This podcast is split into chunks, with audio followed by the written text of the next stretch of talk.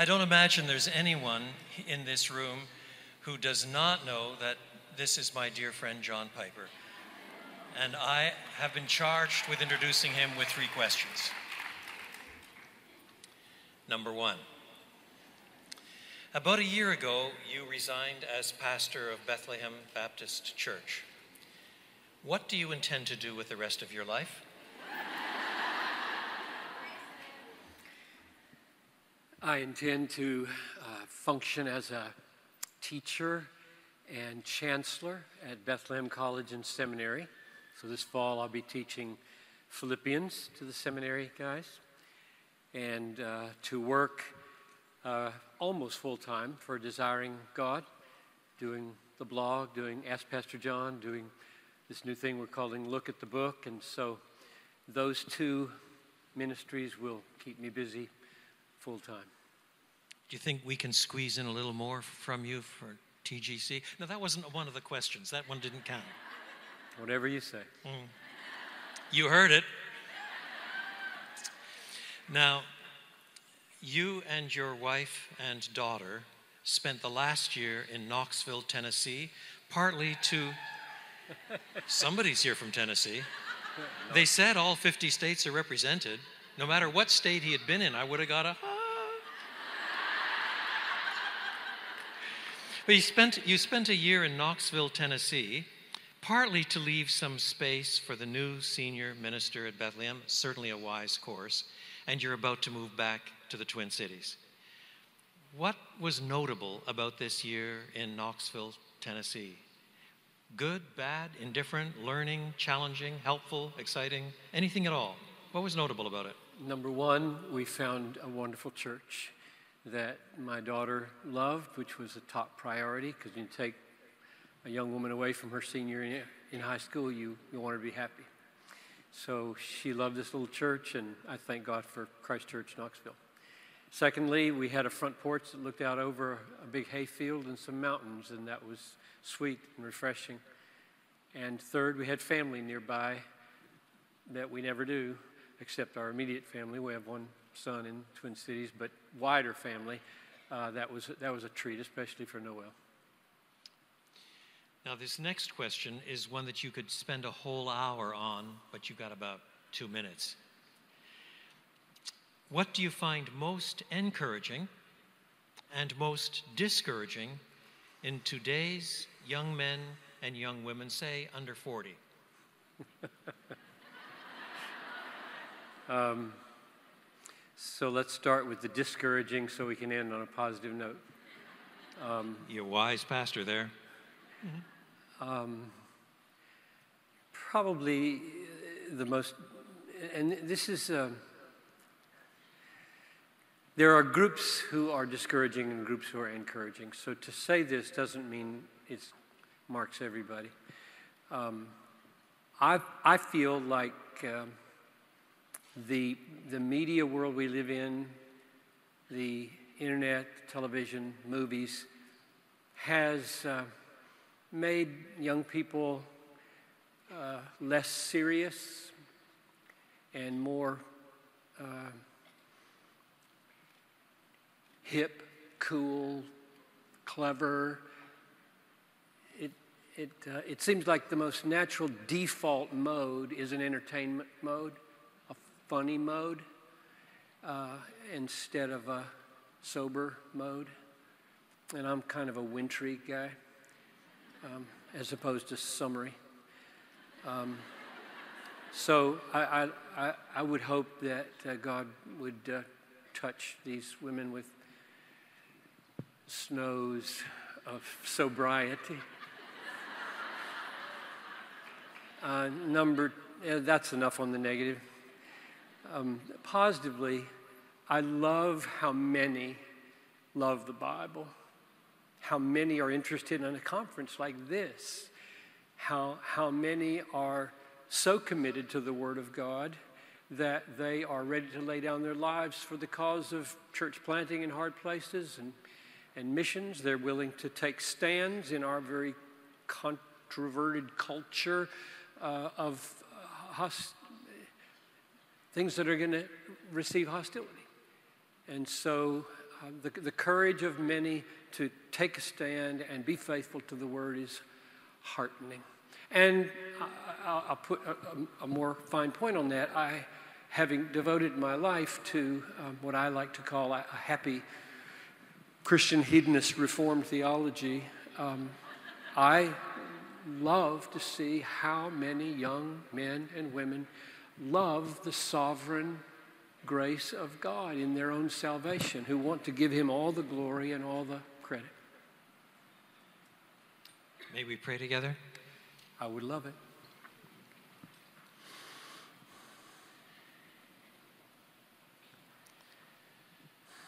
What a spectacular privilege it is to open your most holy word and declare the whole counsel of God. So now may the words of John's mouth and the meditation of all our hearts be acceptable in your sight, O Lord, our strength and our Redeemer. Through Jesus Christ. Amen. Thank you, Don.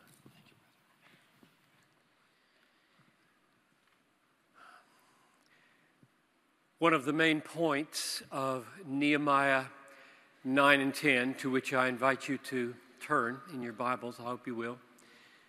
One of the main points of these two chapters, indeed, one of the main points of the whole Bible, is that God does not exist for the sake of our enjoyment of Bible stories but Bible stories exist for the sake of our enjoyment of God.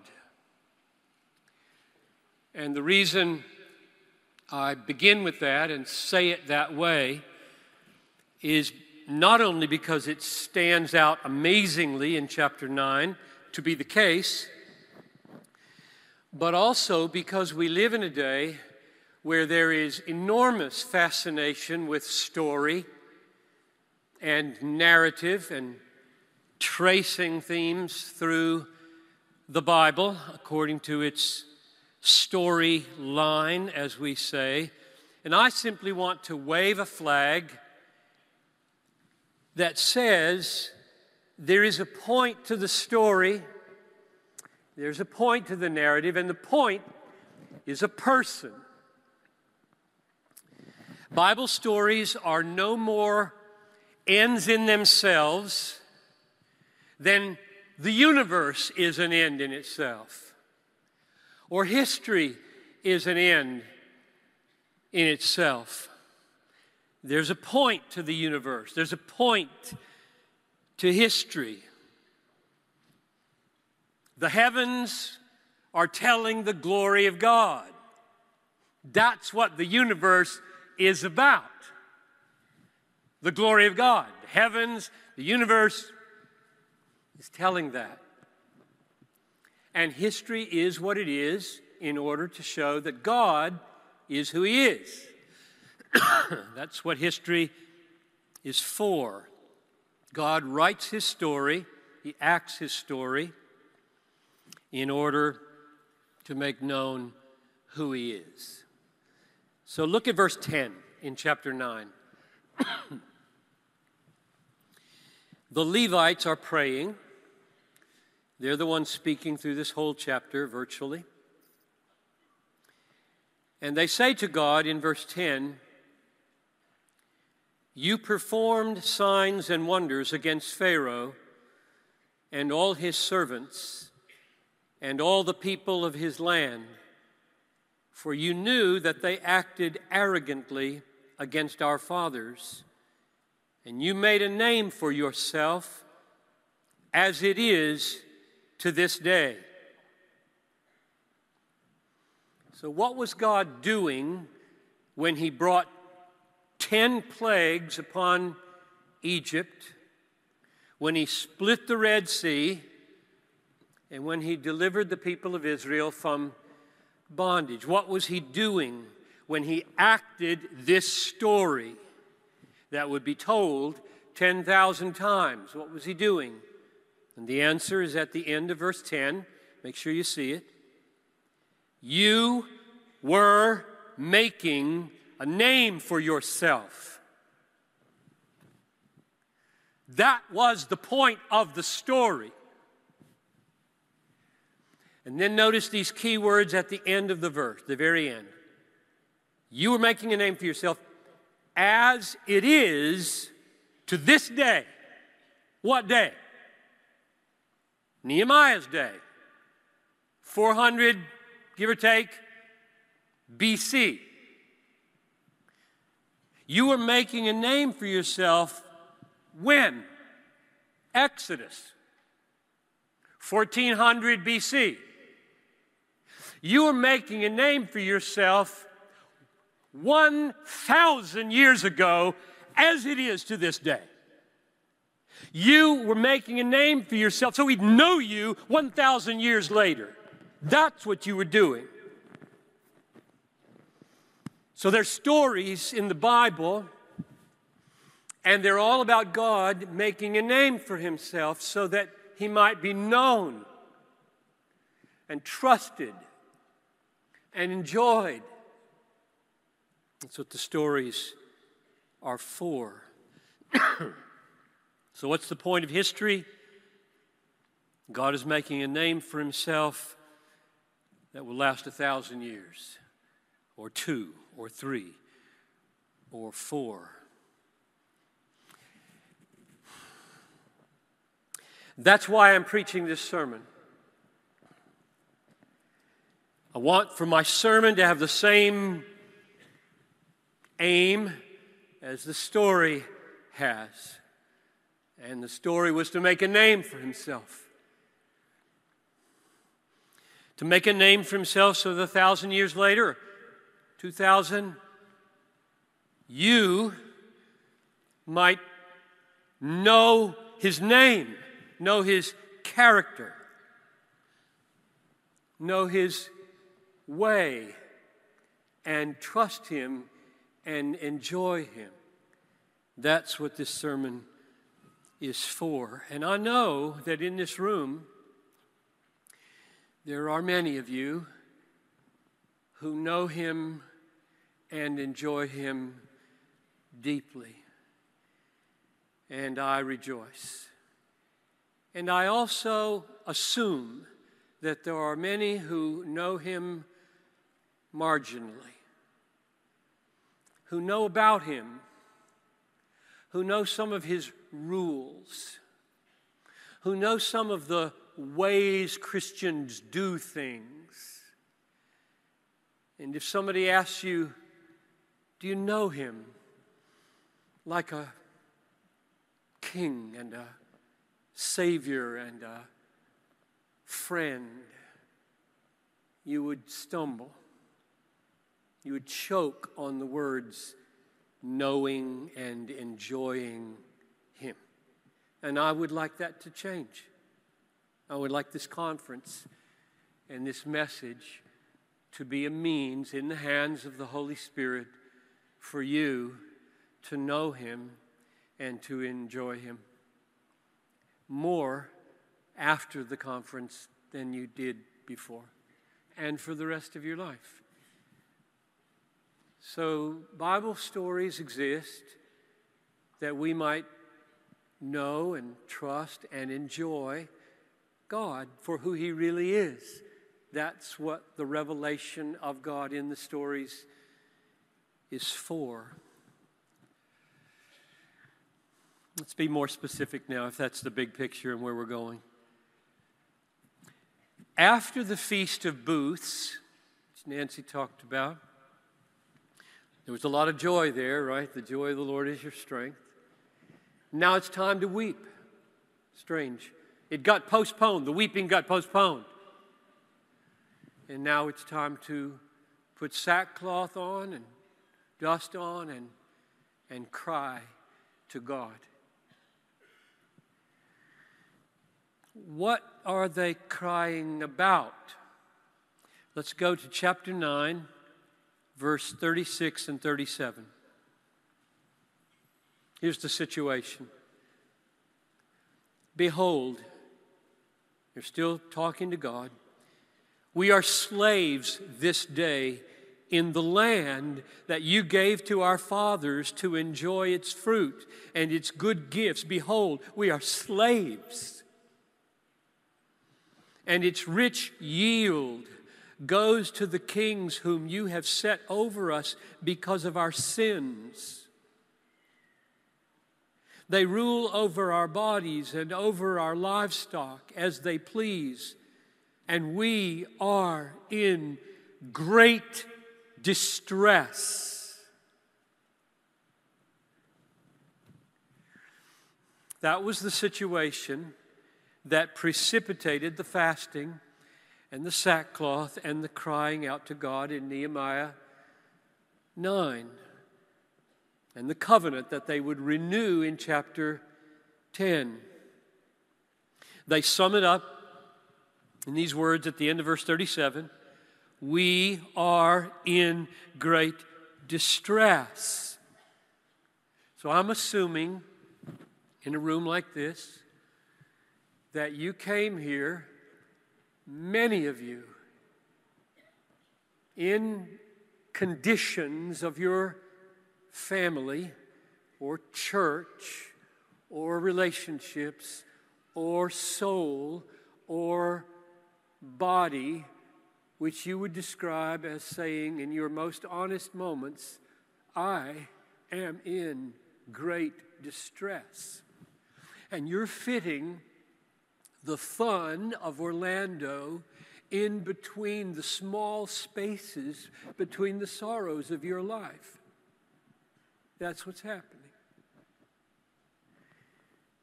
So, what I would plead with you to do is listen with all your might to how these people dealt with God in their distress, because it will have a huge effect on how you do it as well. And if you're not in distress here, you will be. There is no one who lives in this world with any measure of love for people who is not brought into distress regularly. So, how do they seek help in their distress? Let's go to verse 5, chapter 9. Then the Levites, now those are the assistants of the priests, Jeshua, Kadmiel, Bani, Hashabneiah, Sherebiah, Hodiah, Shebaniah, and Pethahiah said, and from there, from that point, starting with verse 6, to the end of verse 37, the Levites are praying. This chapter is a prayer. They're praying to the end of verse 37, and they're crying out to you, O God. The word you, in reference to God, occurs 30 times in these verses. What did they do? What did they say? How, how did they deal with God in great distress? And that's what we want to know. How did they, they do that? Before we ask further, let's, let's get more specific about the distress, because this will clarify your situation. Because there's some of you right now who are perhaps arguing with yourself, if not with me, what you're about to say is not going to apply to me. Because you, you don't understand how I got where I am. So let's just see whether that's true or not. Um, back to verse 37. They're not just in distress, they are in a distress that they deserve to be in because of their sin. And they are in a distress that God Himself put them in. So let's look at verse 37 to see that. The land its rich yield that we're supposed to inherit as a promise, this land goes to the kings whom you set over us. Slave masters, you put them over us, God, because of our sins. In other words, the, the great distress that we are in, we deserve to be in. And not only do we deserve to be in, it's judgment sent from you. So now we get clarity, get clarity for you on this. Some of you might be tempted to say, the rest of you in here, you can call upon God in your distress, but not me because I sinned my way into the mess I'm in. And number two, God put me here as a discipline or a punishment. So the rest of you can go on about your merry way following this preacher and learn how to call upon God in your distress because it just came upon you. It didn't just come upon me, I brought it on me. That's their situation. So if you're in that category, you dare not talk like that. Don't talk to God like that. Do not say to God, this text is not addressing my need because I sinned my way into the mess I'm in and you brought it on me. That's irrelevant. That's the point of this text. These people are in a distress they deserve to be in. God put them in. None of you may escape the good news of this text. You have no right to tell God He can't give you good news. Oh, how many people I have dealt with over the years who try to tell God they are beyond good news and I get upset with them because they are belittling the cross, diminishing the blood, crying down the mercy, exalting themselves in their self pity. I won't have it, neither in this room nor in the counseling chamber. Don't tell God that He can't give you good news because you've sinned your way into your misery. And God Himself brought you under His discipline. That's exactly their situation. So we're in this together, and we want desperately to know so, how do you approach God now? How do you talk to God in that situation? Because that's what they're doing. And I want to learn as best I can how they do it. So, what do they do? It's astonishing what they do. They pray back to God the entire history of the Old Testament. This is the longest, maybe the right word is, this is the fullest retelling of the Old Testament in the Old Testament. So Jim Hamilton says in his new uh, commentary. This is the fullest retelling of the Old Testament in a short space in the Old Testament. And it's a prayer. So they're telling God what God did for a thousand years. More than a thousand. That's a remarkable way to approach God in a deserved, God ordained distress.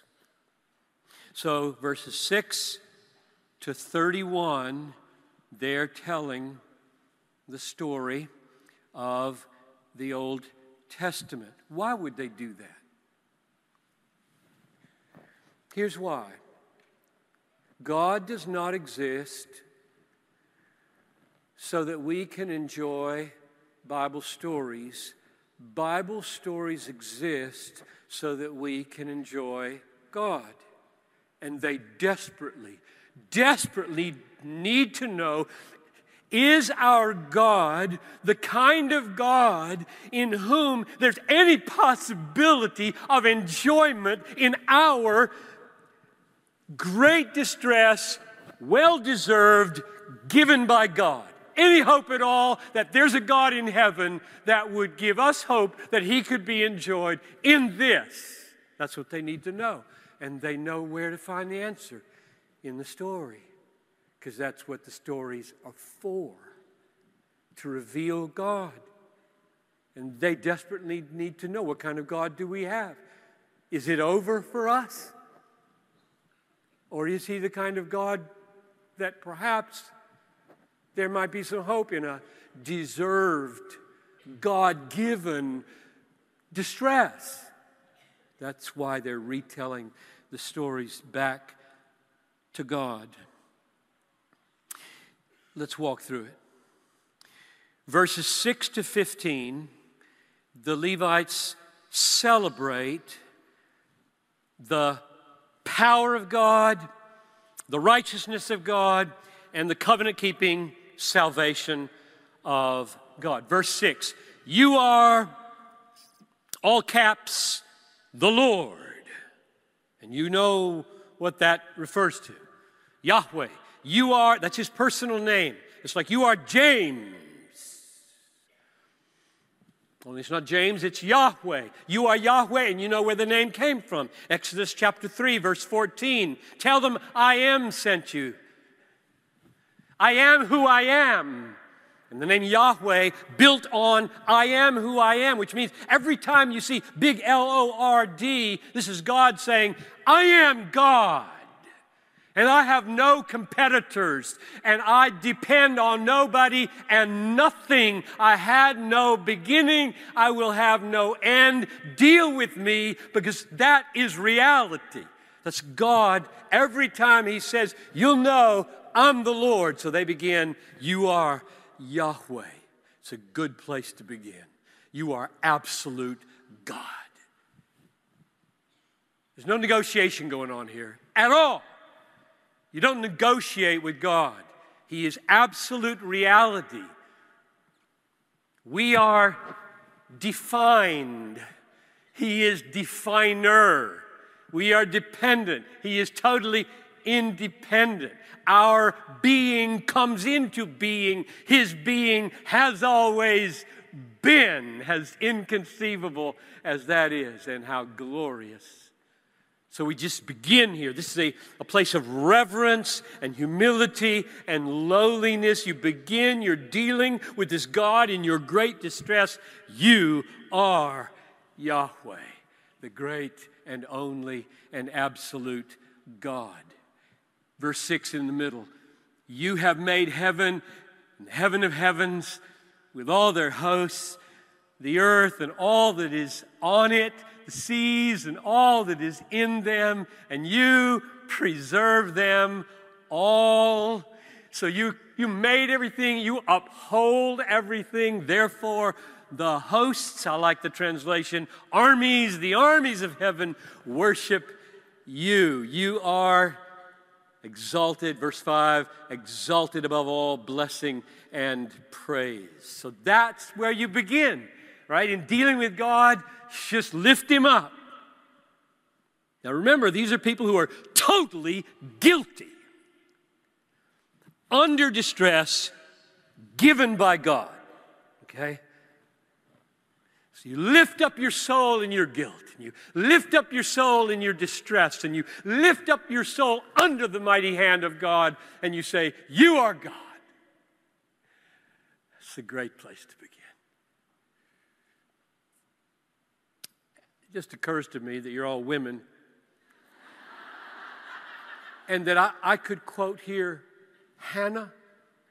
I could quote here Mary. So don't, don't feel like, yeah, women don't talk like that. Oh, yes, they do. You may not, but you should. Verse 7 this God made a covenant with Abram, Brum, not Braham, yet called Abraham, called Abram, changed his name, promised him a land. Verse 7 there. What land? Verse 36 again. Behold, we are slaves this day in the land that you gave to our fathers. This is the irony. You, you gave him the land. You promised him the land. Here we sit in it and we're slaves. That's not what you meant, is it? It's not what he meant. So here's the issue Is this great, powerful creator, sustainer, covenant maker God that's been revealed so far in this prayer, is he the kind of God who could rescue you, would rescue you from your well deserved distress in which he has put you? And you have broken the covenant so often, you wonder, will he? So, all we've seen so far is he's really big really strong, really great. And he made a covenant with Abraham. That's what we've seen. And here's something they know crystal clear about this God. This is an unimpeachable conviction that they have about God, namely, verse 8 He is righteous. You have kept your promise. Literally, you have made your word stand because you are righteous. So, underneath all of God's promise keeping, word establishing is something about Him that makes that happen. And it's called righteousness here. I think it's just about the most important word in this chapter. It occurs twice. You'll see it again in a minute because it's foundational, it's under everything. What is it?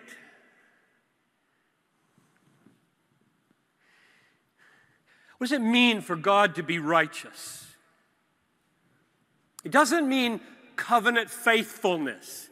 Almost every scholar I read today says that. I don't buy that. It's why he's covenant faithful.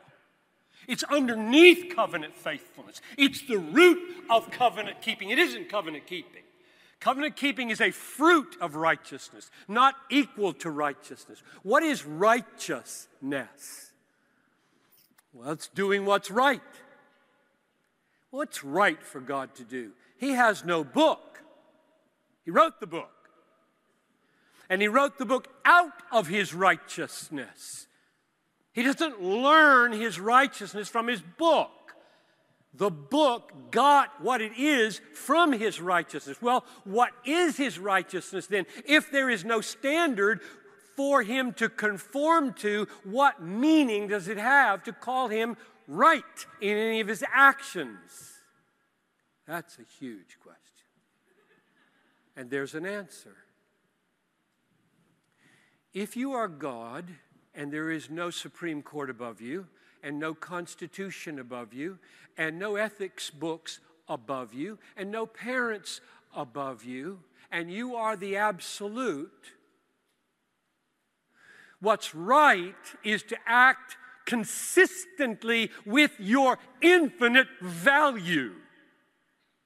In other words, all your acts, all your thoughts, all your feelings as an infinite God is to act in such a way as to be consistent with the beauty of your glory and the infinite value of your person.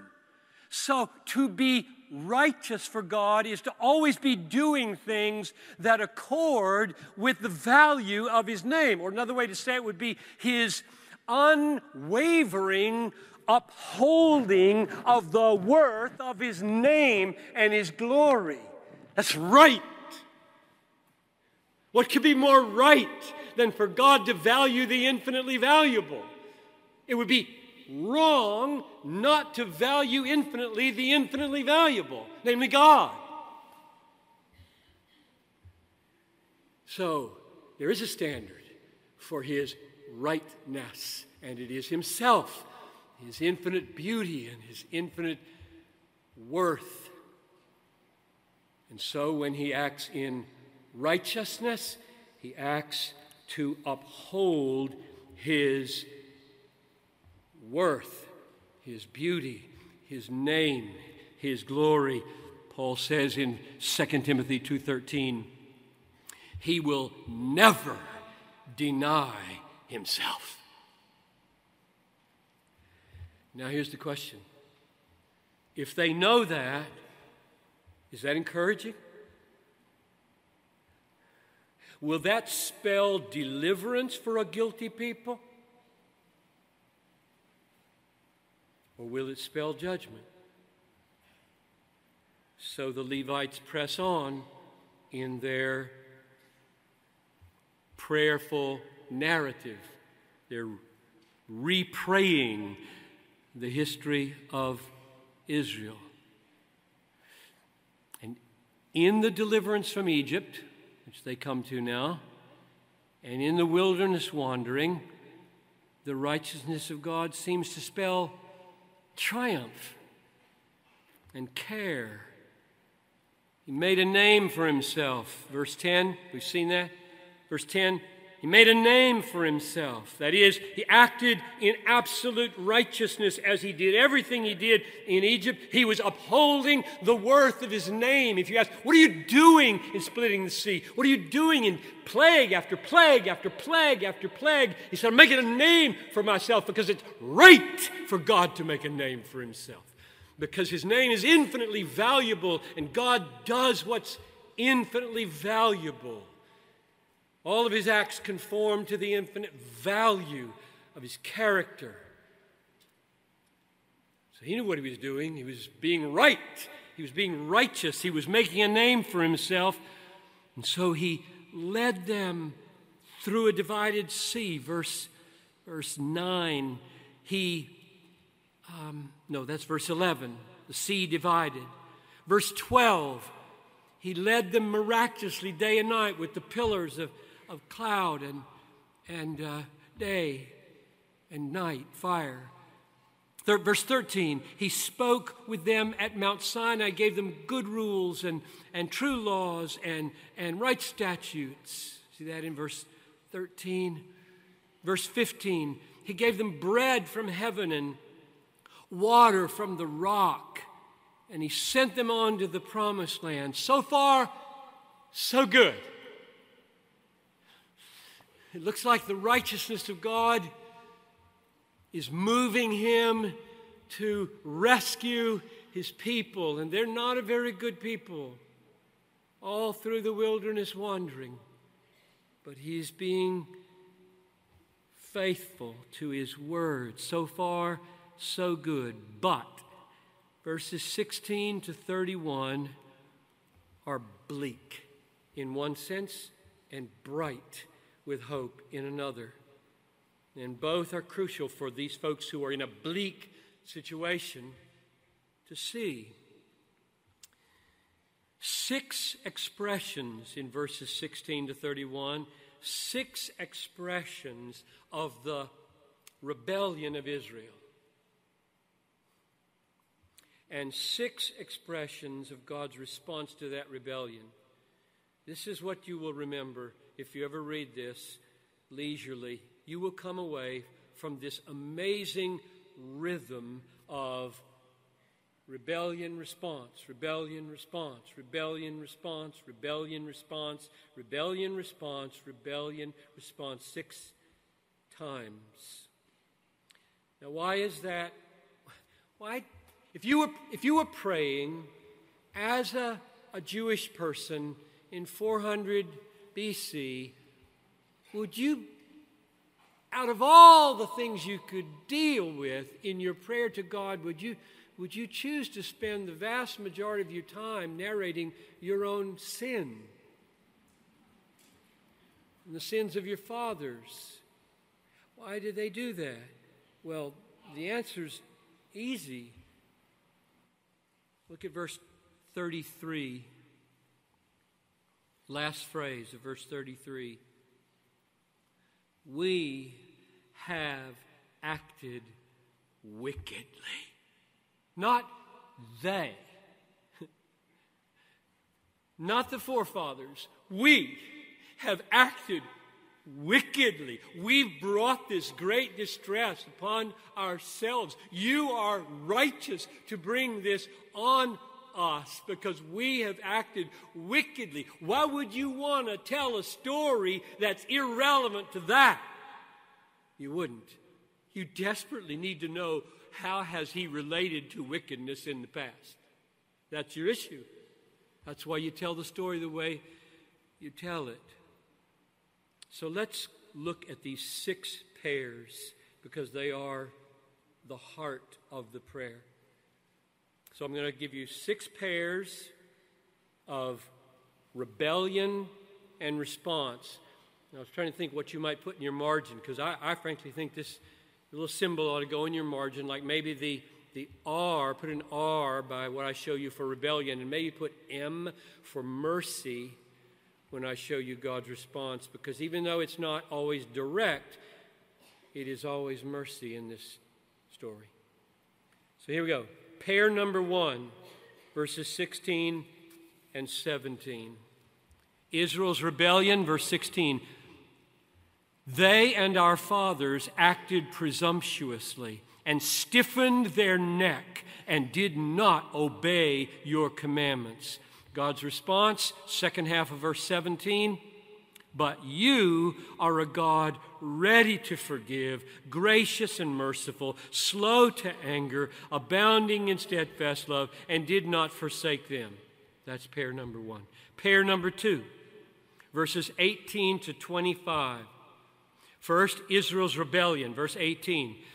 They had made for themselves a golden calf and said, this is your God who brought you up out of the land of Egypt. And they committed great blasphemies.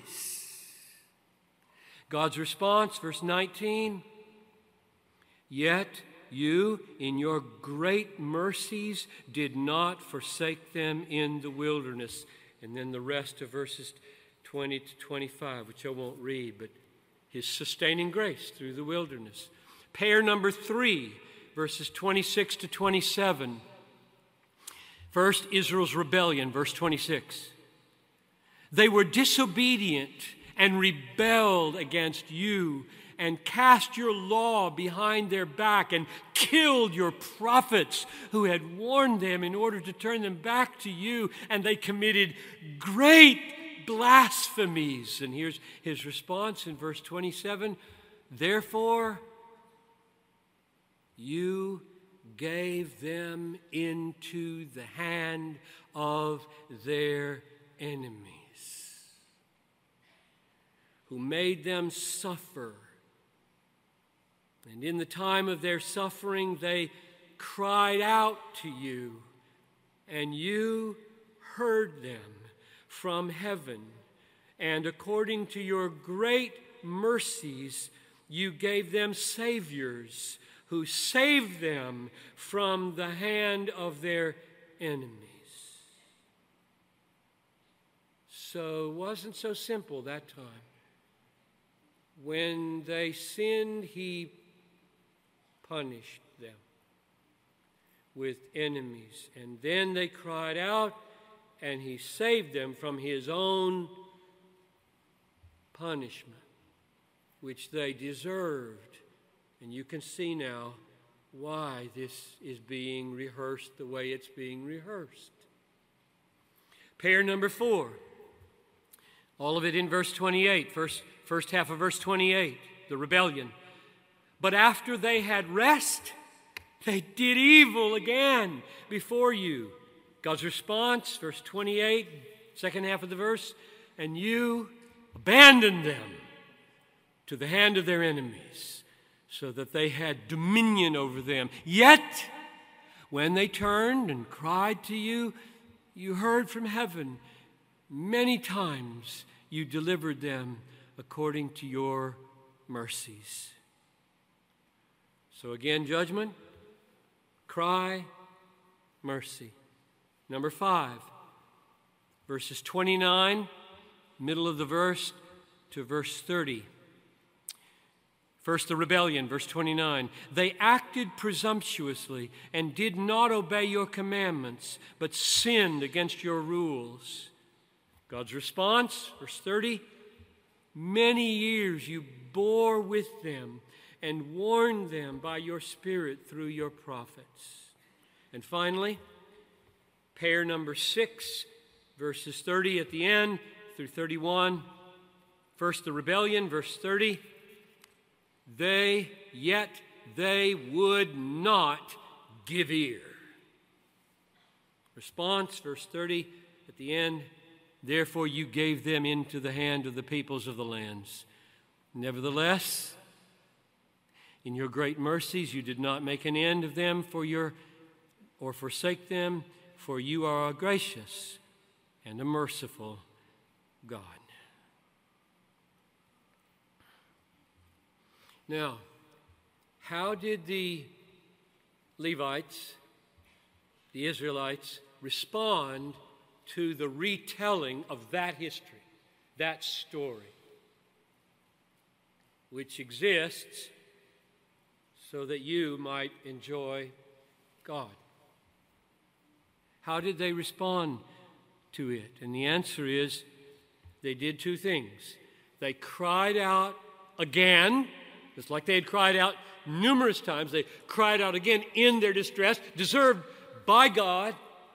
They cried out for help, and they reestablished the covenant and said, We'll do better.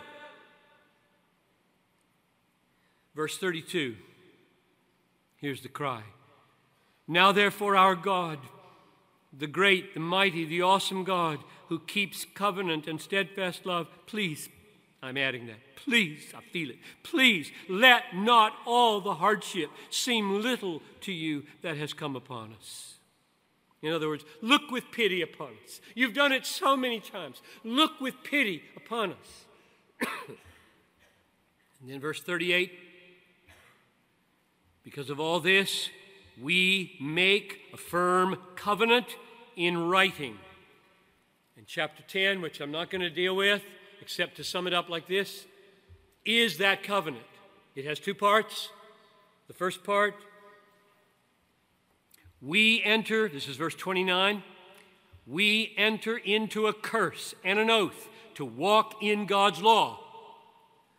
So we've blown it over and over and over and over again, and you've been merciful time and again. Now we enter into a curse and an oath to walk in your law. We're reenacting, reestablishing the covenant. And then verse 32 we also take on ourselves the obligation to give yearly a third of the shekel for the service of the house of God and then every verse from there to the end of the chapter contains the term house of God or house of the Lord. So I'm summing it up like this. Chapter 10 is a long list of names of who signed the covenant. And then a statement that the covenant consists in we're going we're going to do better now with law keeping. And we're committed to the house of God. We're going to upkeep this house and we're going to be faithful in it, do all the appropriate sacrifices. That's the covenant, chapter 10. And then at the end of 9, the cry, Have mercy upon us, O God. So, what's the lesson for us in our distress, our deserved, God sent distresses? Should we do this? Retell the story of a God who has time without number, it seems like, had mercy on a rebellious people. Take heart, cry for relief in our present deserved God sent distress, and resolve to do better. Going to be at the house of God, going to keep the law of God. Call down an earth, a curse and an oath upon yourself if you don't. There are two problems with that way of getting a lesson from this chapter, these two chapters. One problem is the odds are not very good after a thousand years of failure. I mean, they must have felt this. I feel so sad, right? Don't you just feel sad for them? They just told a story that says, it's not going to work. I'm sure Don will have more to say about that. It's not going to work. It's sad. This is a sad book. The Old Testament's a sad book. It's not going to work. I mean, you just, you just told a story of a thousand years. Failure, do better, mercy. Failure, mercy. Failure, mercy. And now you're just going to. Number seven.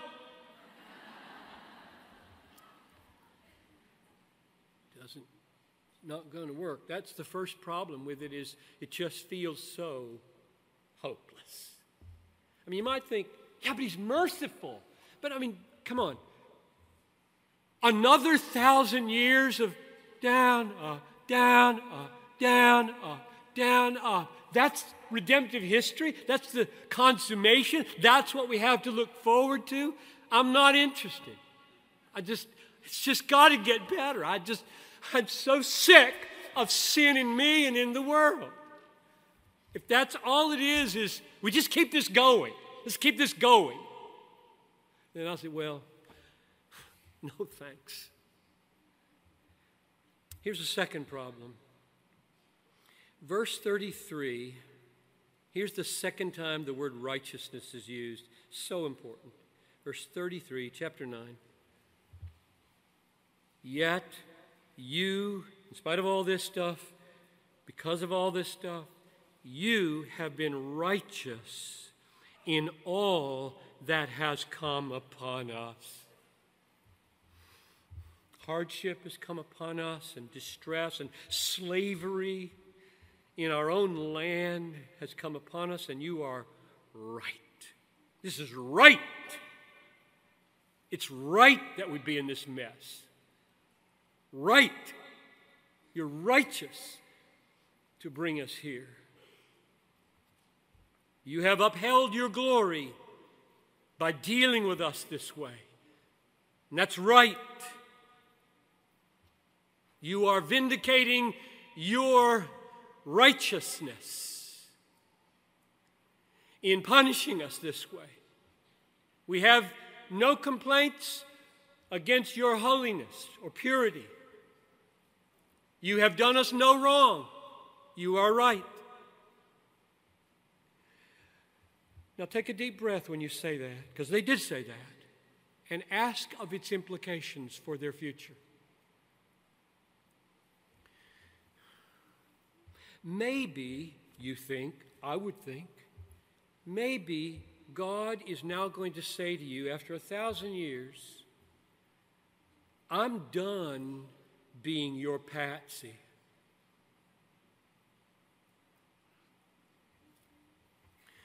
I will not be mocked like this again. Your fickle claims to allegiance.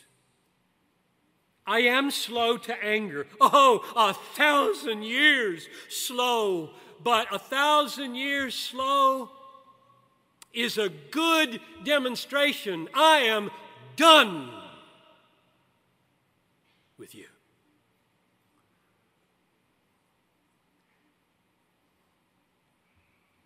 I have passed over your trampling of my glory time without number, and my mercy is over. That will happen to people. That's what hell means.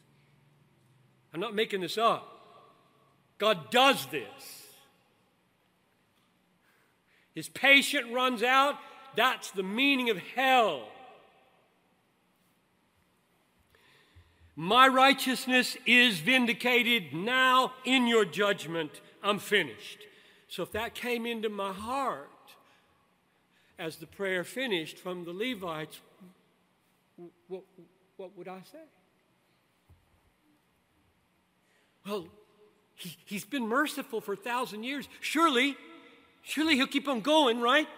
Well, maybe. He doesn't have to. He's right in your judgment. And he'd be right to leave you in your judgment. He can raise up from stones children to Abraham if he needs to keep his Abrahamic covenant. It's Doesn't need you. This is not encouraging either, right?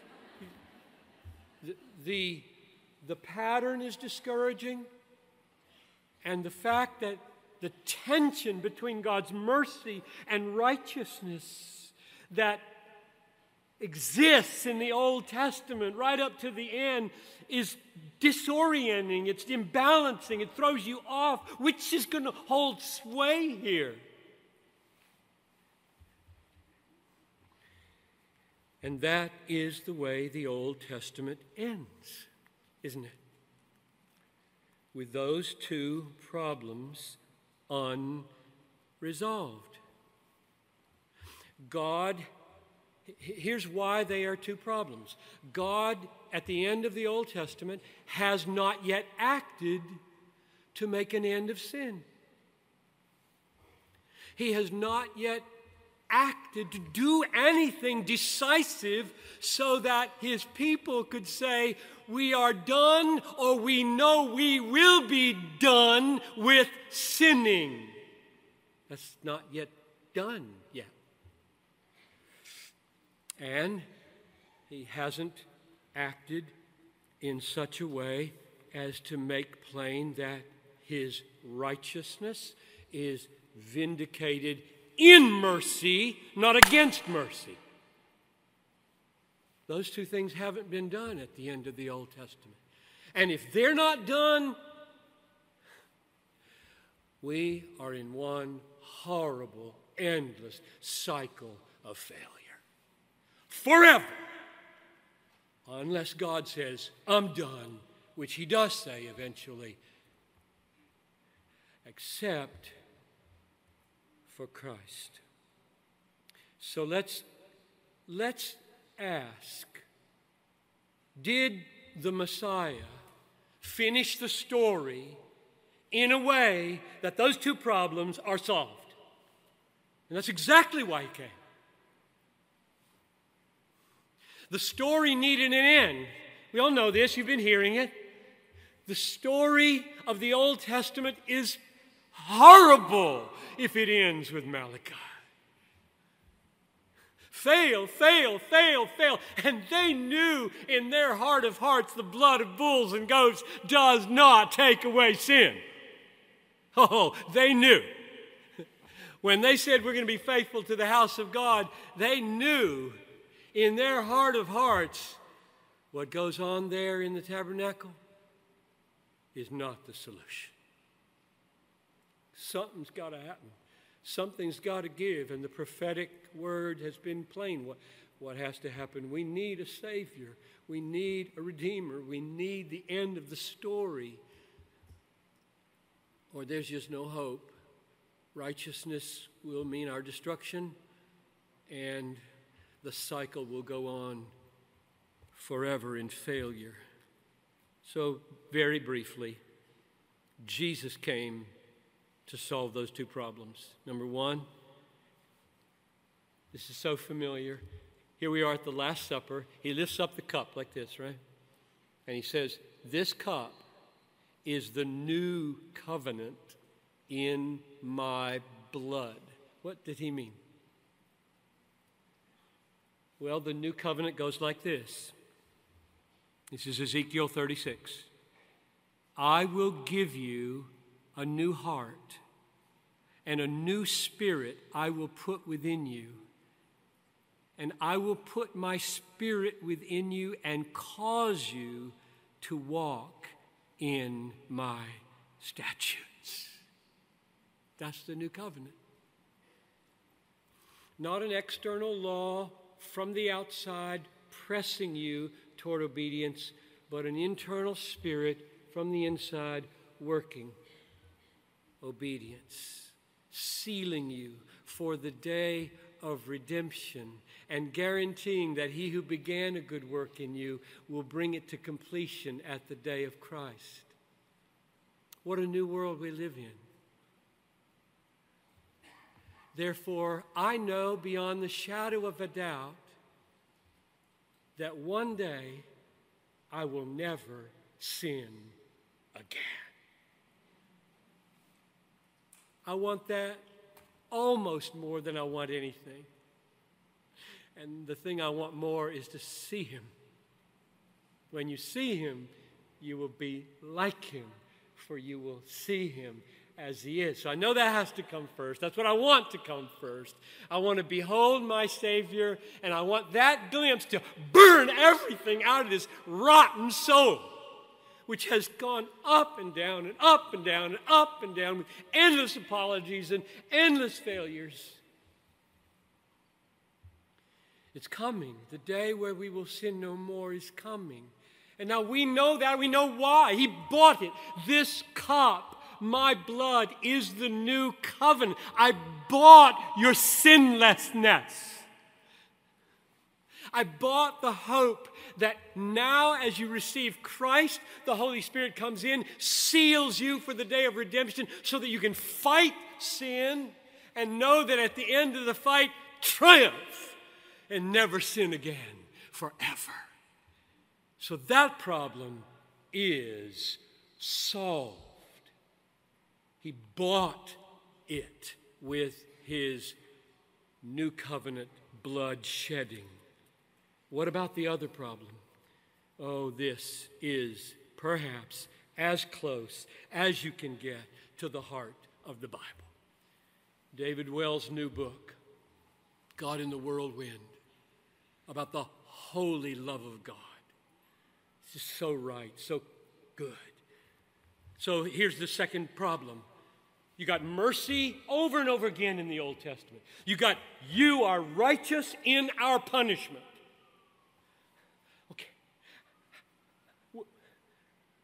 How's it going to work? How, what's going to hold sway in the long run? Will it run out? Will the mercy run out and the righteousness be vindicated in hell or in my being thrown out into outer darkness? And the Old Testament doesn't solve that problem. The, the Old Testament does not provide a basis for righteousness in mercy. But oh, Jesus does. And it is the, I think, most important paragraph in the Bible namely Romans chapter 3, verses 20 to 27. I'll just read verse 25. Listen to how incredibly suited God's way in Christ is for that problem. Romans 3:25 God put Christ forward as a propitiation that means a, a removal of God's wrath, a propitiation by his blood to be received by faith. And here comes this, this putting him forward on the cross, this was to show God's righteousness because he, in his divine forbearance, passed over former sins. Oh, yes, he did hundreds and hundreds and hundreds of times, many of them narrated in Nehemiah 9. Failure, mercy, failure, mercy, failure, mercy, failure, mercy, failure, mercy, failure, mercy.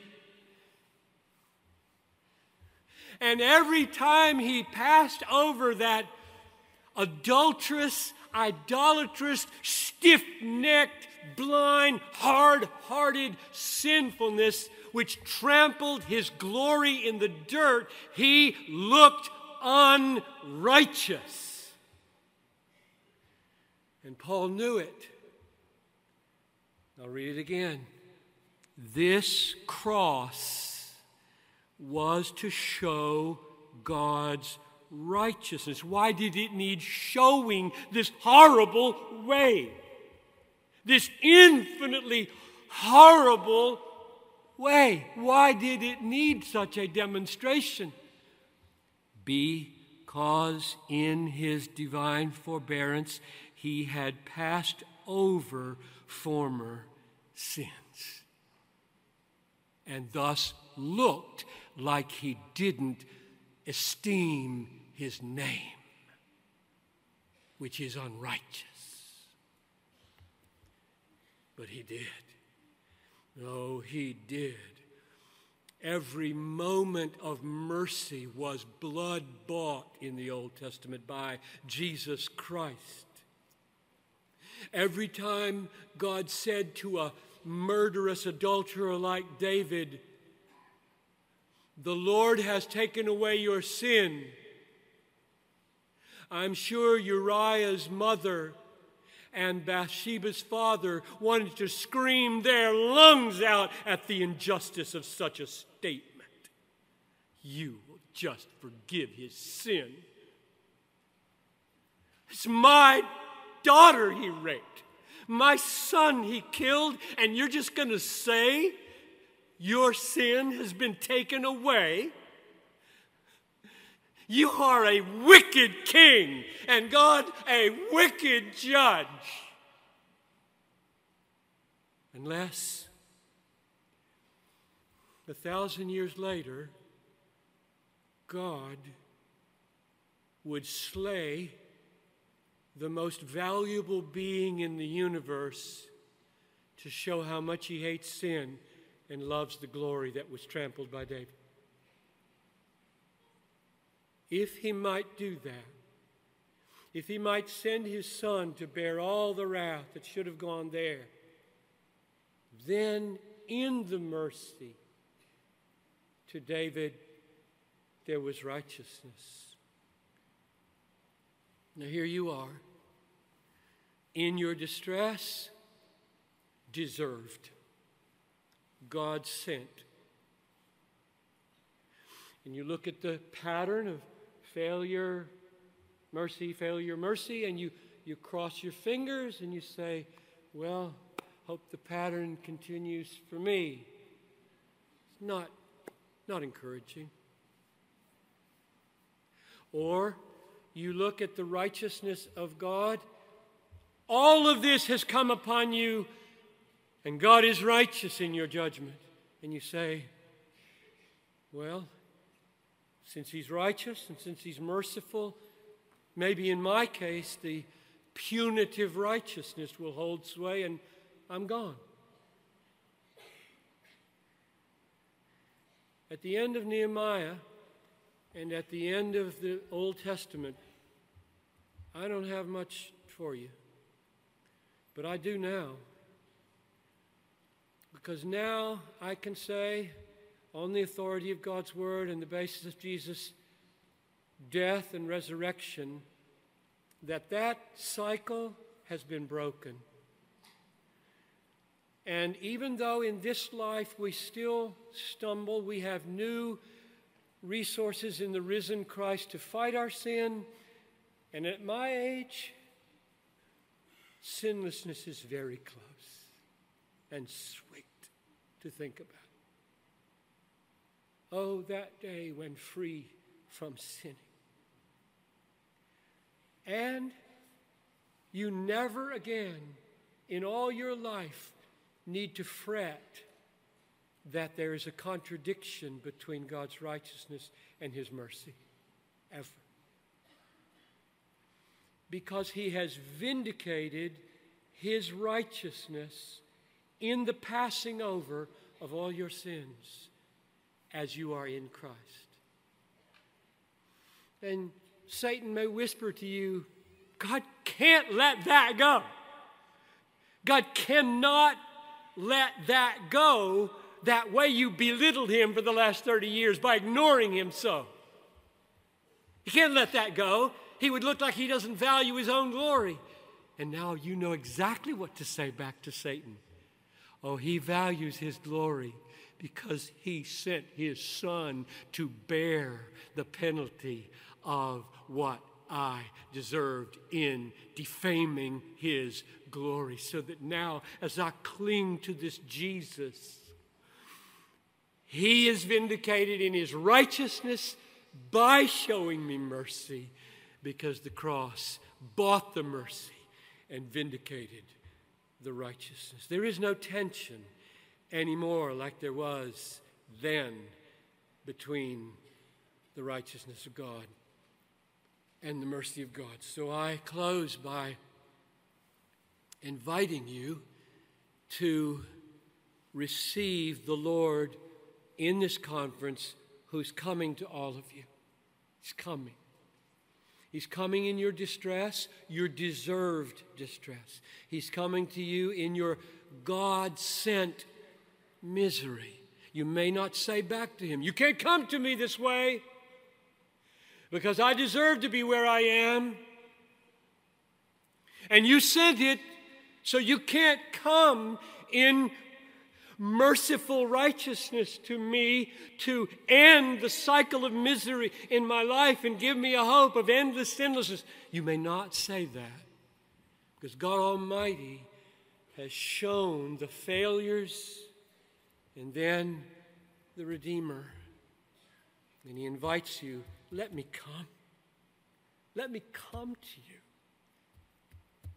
So, Father, I pray that no woman or any man listening would resist your sweet mercy.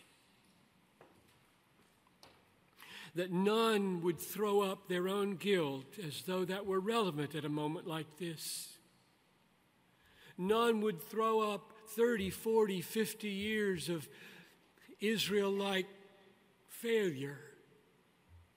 None would throw back in your face that your righteousness could never, ever get near to them in their unholiness.